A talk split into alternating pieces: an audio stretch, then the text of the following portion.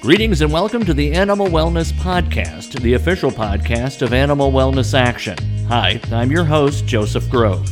On this show, we talk about animals and the people who care about them and have the ability to improve their lives by influencing culture and supporting pro animal laws and regulations. To stay up to date with all of our news and information, subscribe to this podcast, receive our free newsletters, and more, visit animalwellnessaction.org. With me today are Wayne Pacelle and Marty Irby. Wayne is the founder of Animal Wellness Action. Marty is its executive director and chief lobbyist in Washington, D.C. Uh, you can read their complete, extensive bios on our website, animalwellnessaction.org. And, and if you've listened to the other episodes, you'll know that normally the bios are longer, especially for Marty. Uh, we had tense negotiations with Marty's agent uh, and we finally got permission to put it on on the website. So Marty, humility you displayed, uh, you know, uh, is just amazing. Thank you, thank you, Marty. Glad to be here, Joe. Thank yeah, you. but you know, it's not completely gone away because you called me literally an hour ago and said we want to record today. So I'm a little upset with that because I just had my haircut in preparation of my big Valentine's Day date, and now with my headset on my quaff, it's um it's going to be must. So I, will send you a can of consort hairspray. Well, it won't do me any How good for that. It won't. It won't do me any good for that. At any rate, there's short notice, Marty, but that's okay. I love you, and and you know, I love you. That's all I'm going to say. And Wayne, I love you too. Okay, so we don't have any guests this this week, so it's just going to be the three of us, and I think that's cool because I always enjoy my conversations when we're able to focus specifically on Wayne and Marty. They impart a lot of wisdom. Uh, the repository of knowledge in, in each of their noggins is amazing. So, uh, what I hope we can do is start off with uh, getting an update from Marty on the progress of the Horse Racing Integrity Act. Uh, and then I want to talk about a story uh, that relates very much to the intersection of animal welfare and uh, human health and welfare, and that is the coronavirus. Wayne has some very fascinating things to say about that. So, uh, Marty, how are our equine friends faring uh, just down the street from you on Capitol Hill? Yes, very well. Thanks, Joe. Our last episode, we had Stacy and Arthur Hancock from Stone Farm in your home state of Kentucky on, leading up to the hearing on the Horse Racing Integrity Act in the U.S. House of Representatives, H.R. 1754 just wanted to update folks that we had a really terrific hearing. Even the opposition witnesses by the end of the hearing were saying, yes, we need something to change. We need legislation, even if we need to make a few minor changes to the bill that we have before the Congress. So we really believe that we have something that'll get moving in the upcoming months and should easily pass the House of Representatives. We now have 240 co sponsors of 435 members of the House and 25 co-sponsors in the U.S. Senate. So we're really excited about that bill and looking forward to passing another one. Um, okay, uh, and then the other thing that I do want to spend a little bit more time on is the coronavirus. Uh, the coronavirus, like the SARS virus that uh, peaked around 2002, 2003, uh, is what I've learned recently is a, a type of disease called a zoonotic disease. It is a disease that uh, starts in uh, the animal kingdom and then through close approximation or approximation rather with humans uh, in various circumstances it can eventually modify or be modified genetically to be able to grow inside a human host and spread from uh, there uh, Wayne, you and I have talked about this. I know you know a lot more about it than than I do. If I set you up at least properly in terms of what the basis of this is. Sure. Yes, Joe. Thank you for for uh, hosting another episode of the Political Animal. And this issue dramatically underscores one driver of animal wellness action. Our mission is helping animals helps us all. And if you look at so many of the issues that we focus on when we're good to animals, there are often good outcomes for people. I mean, just mentioning the horse racing issue, when horses break down at the track, there's a jockey on the back of the horse, and both are put in, in peril and at risk because of the doping that is occurring on race day in horse racing. Uh, so that's a human welfare issue as well. This is about as dramatic a human welfare issue as, as you can find. We have an epidemic, possibly a pandemic, when you have a, a new zoonotic disease that is transmissible from person to person, that is rapidly being transmitted, infecting tens of thousands of people, killing hundreds of people, uh, with the potential for those numbers to increase in a, a very sizable way. You've got a class 1A public health issue for the planet. Uh, what is important, uh, and there's been some some good reporting on this, but uh, it's not the feature of all the reporting, is the origin of this. It appears certain that it was live animal markets, what are known as Chinese wet markets, where animals are sold, domesticated animals, uh, you know, like ducks or chickens, but also wild animals sold at these markets to be slaughtered right in front of the purchaser or to be taken home live and then to be slaughtered at home. It appears, you know, based on some of the initial findings, that pangolins, which are a uh, small uh, uh, animal that happens to be the most trafficked animal in the world, may have been the vector for the jump of this particular uh, strain of corona- coronavirus from non human animals to humans. And you rightly noted, Joe, that in 2003 there was an outbreak of of uh, SARS, which is a respiratory uh, virus that killed hundreds of people, infected thousands, had a pretty high mortality rate for those who were were afflicted by it. It appears that started in wild animals called civet cats.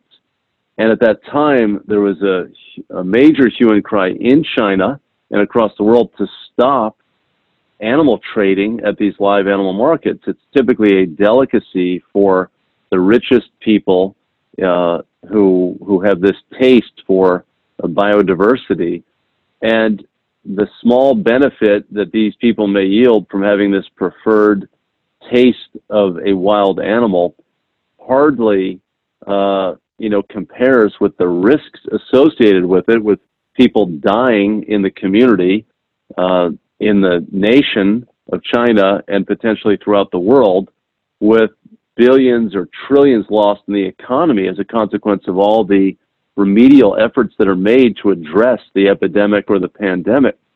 This is just madness. It shouldn't have happened again. Those live animal markets, the wet markets, at least involving the sale of wild animals, should have been shuttered. They weren't. And now there's a tremendous amount of criticism in China about the failure to permanently close these markets because this is not outsiders saying, oh my God, you're threatening us. It's people in China saying, we're the ones who are first at risk. We're the first victims of an insane policy that allows wild animals to be farmed or to be gathered from their native habitats, with the animals often showing up in these cages stacked uh, at the at the wet markets with bruises and bloodied because of the torments that they endured to get there.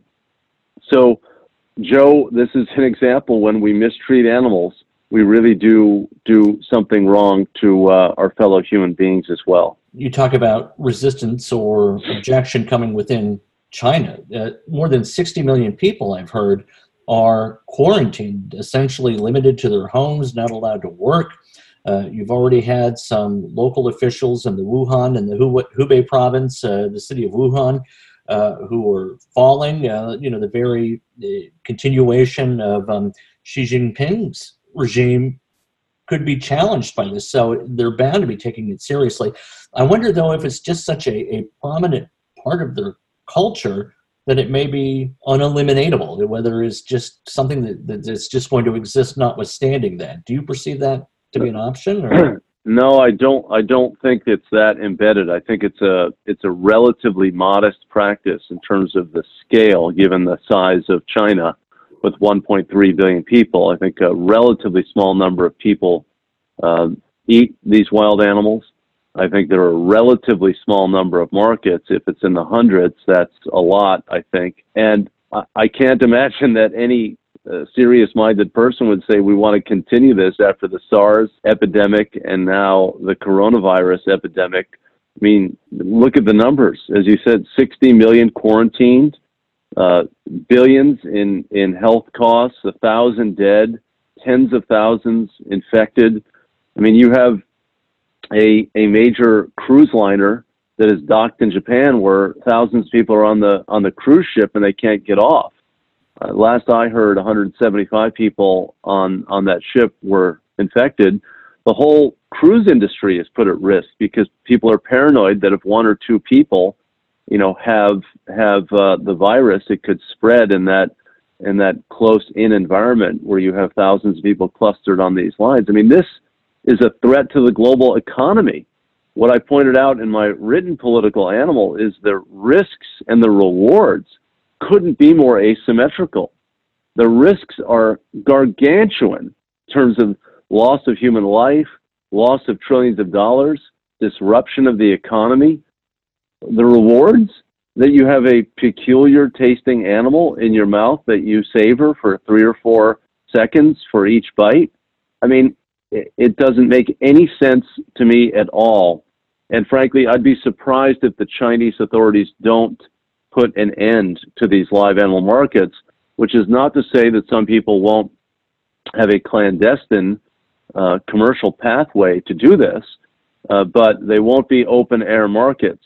You know, let's think of these open air markets as well when we think about uh, the dog and cat meat issue as well, and and uh, butchering uh, dogs and cats right in front of people to consume that product.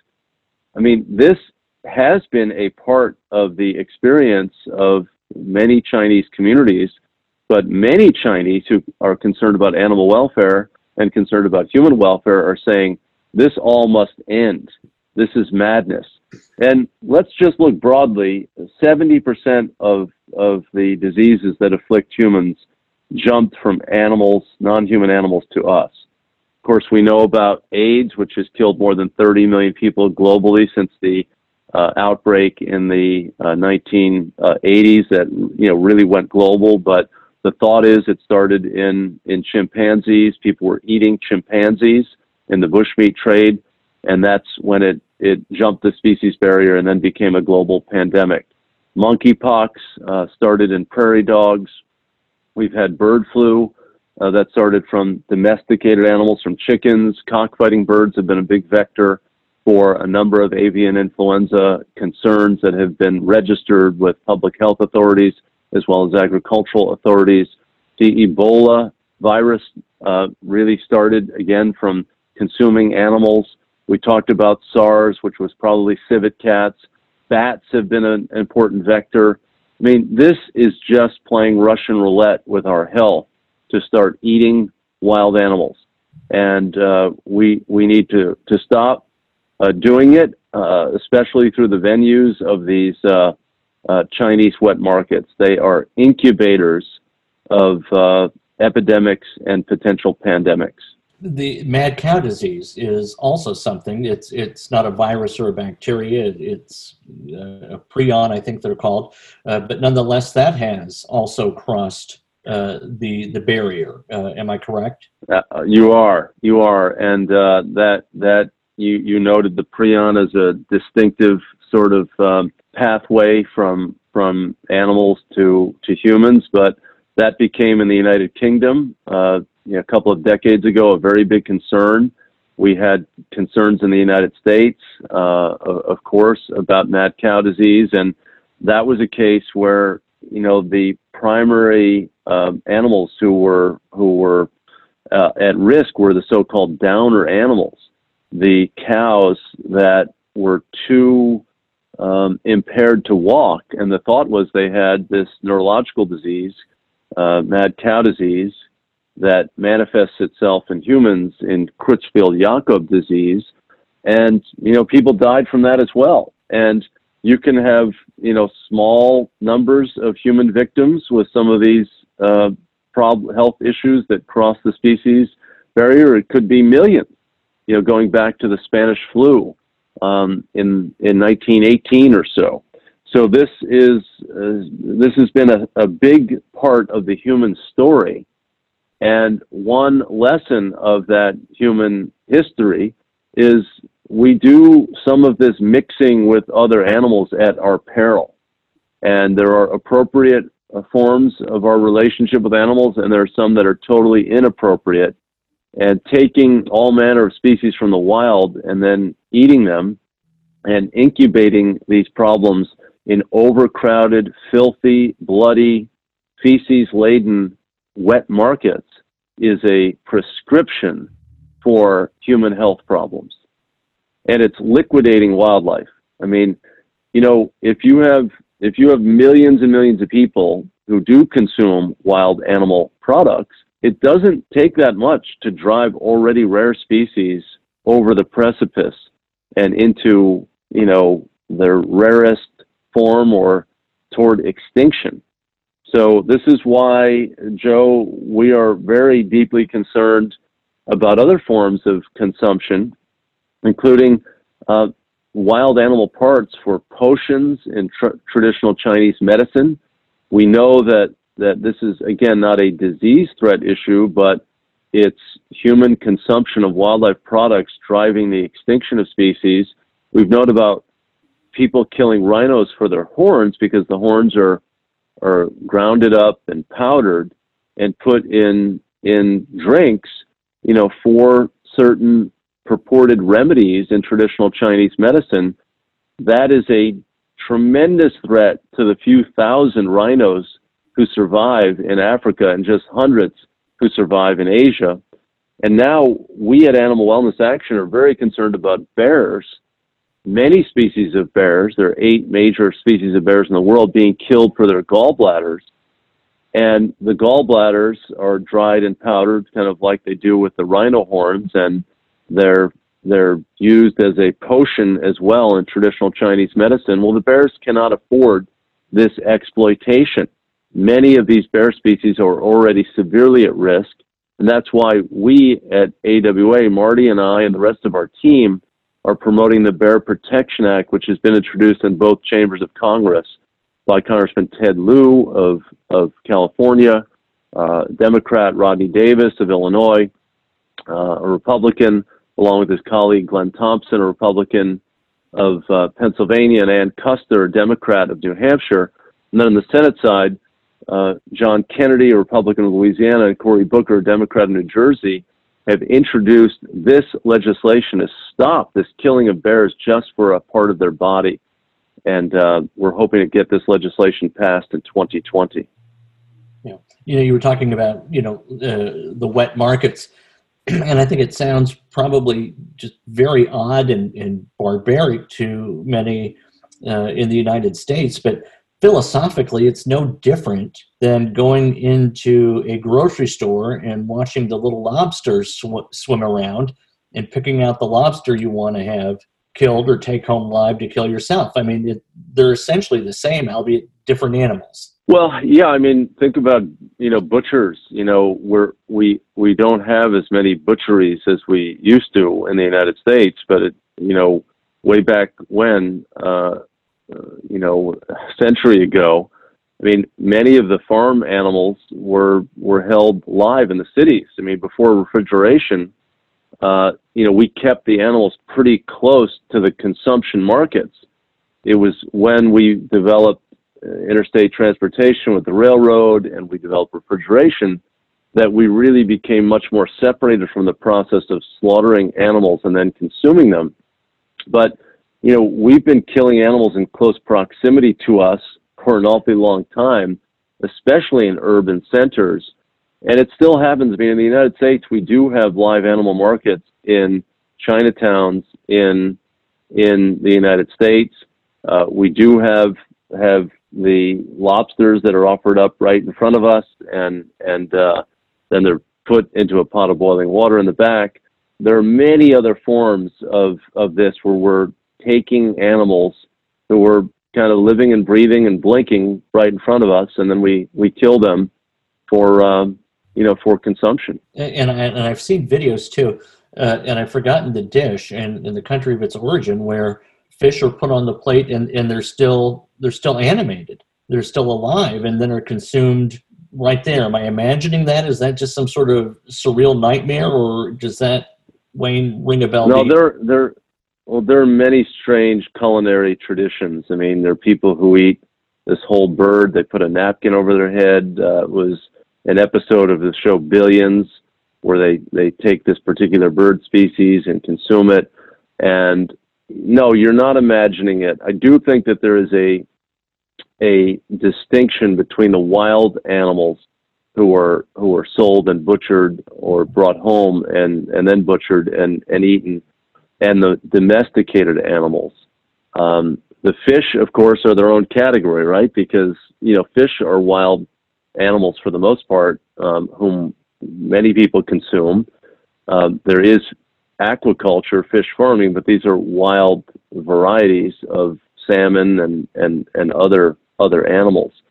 Uh, the the process of domestication has gone on for thousands of years with cattle and pigs and and chickens and goats, and that you know is a little bit of a different thing. Which is not to say there are not major human health issues associated with that. We've talked on the show previously about the overuse of antibiotics in our factory farms, these overcrowded facilities that cluster so many animals and you know have them them side to side and because it's it's so overcrowded and because the animals are stressed and disease can spread in that kind of environment we give animals antibiotics before they're sick and that you know overall we're feeding 80% of all antibiotics that are used in society to animals on factory farms when they're not sick and we're told not to do this when it comes to our own use of antibiotics. Don't overuse them because you will develop antibiotic resistance and render the antibiotics useless when we need them for our survival. So there are many public health components to this food issue, and it you know it's a little bit risky to kind of bundle them all together, but I think it is appropriate to talk about them in terms of gradations of risk and when you're talking about factory farms incubating um, pathogens, antibiotic resistant bacteria that that then could course through our populations without our having any medical remedy, or if you're talking about some new problem like the coronavirus or SARS, when we don't have a remedy for that, and that could also course through the population, you're talking pandemic level threats that threaten our economy in the most fundamental way. It threatens our normal living patterns in the most fundamental way. It threatens our lives. I mean, it's about as basic as it gets. And, you know, I've said before, humans sometimes treat this animal welfare question, oh, well, don't we have more important things than talk about animal welfare? Well, my argument has been that animals have been at the center of the human experience from the very beginning of the human story. They've never been more central to our story than now. And we're seeing that story play out in real time when we do idiotic things like having uh, live animal, wild wet markets where people exchange money for for animals' bodies and then consume them. And, and as we not only bring animals into our markets for the purposes you just described, but as we continue uh, as a species to invade uh, their lands, the animals' lands, as we dig deeper into the rainforest. Uh, many people say it's a matter of time before we reach something that has not been in contact with humans before and presents us with a like or worse problem. Uh, it's the stuff well, of science there's, fiction, there's, you know, nightmares. Sure, right. And then there's also just the, the destruction of biodiversity. I mean, the, many of the plants and, and other species are actually quite central to our, our public health strategies. Many of the things that have been discovered out there have actually been a boon and been beneficial to human health.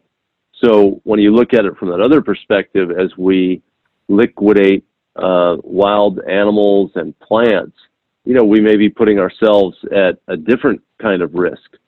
And you know, when you put the whole planet's health systems, the atmosphere and the water uh, cycle, uh, when you you know court drought, I mean these are these are as fundamental to human well-being and survival as as it gets. And I think it's important for us as we conduct public policy uh, work and think about you know solutions to problems.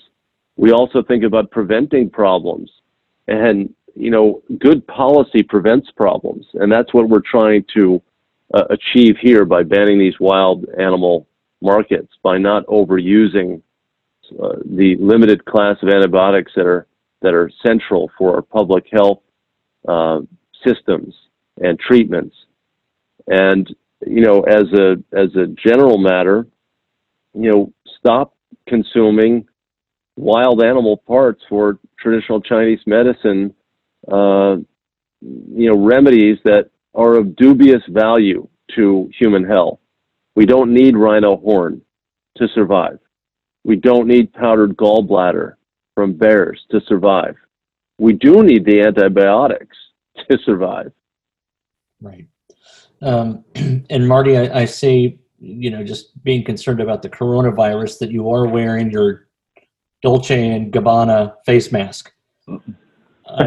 I, will be. I will be next week when I go out of town for the first time since this has hit. You know, I was thinking as you guys were talking, if you happen to be traveling from Wuhan, China, with the coronavirus over to Alaska by plane, and your plane crashes, like what happened to Anthony Hopkins in the movie several decades ago, The Edge, where he's out hunting a bear, then this legislation would not impact your ability to go out and hunt a bear to be able to survive. So hunters that might have concerns, um, you know, we we always hear that fallacy that that's an issue, and that's not really the case here. This would not prevent people from actually hunting for their purposes of utilizing all of the bear parts.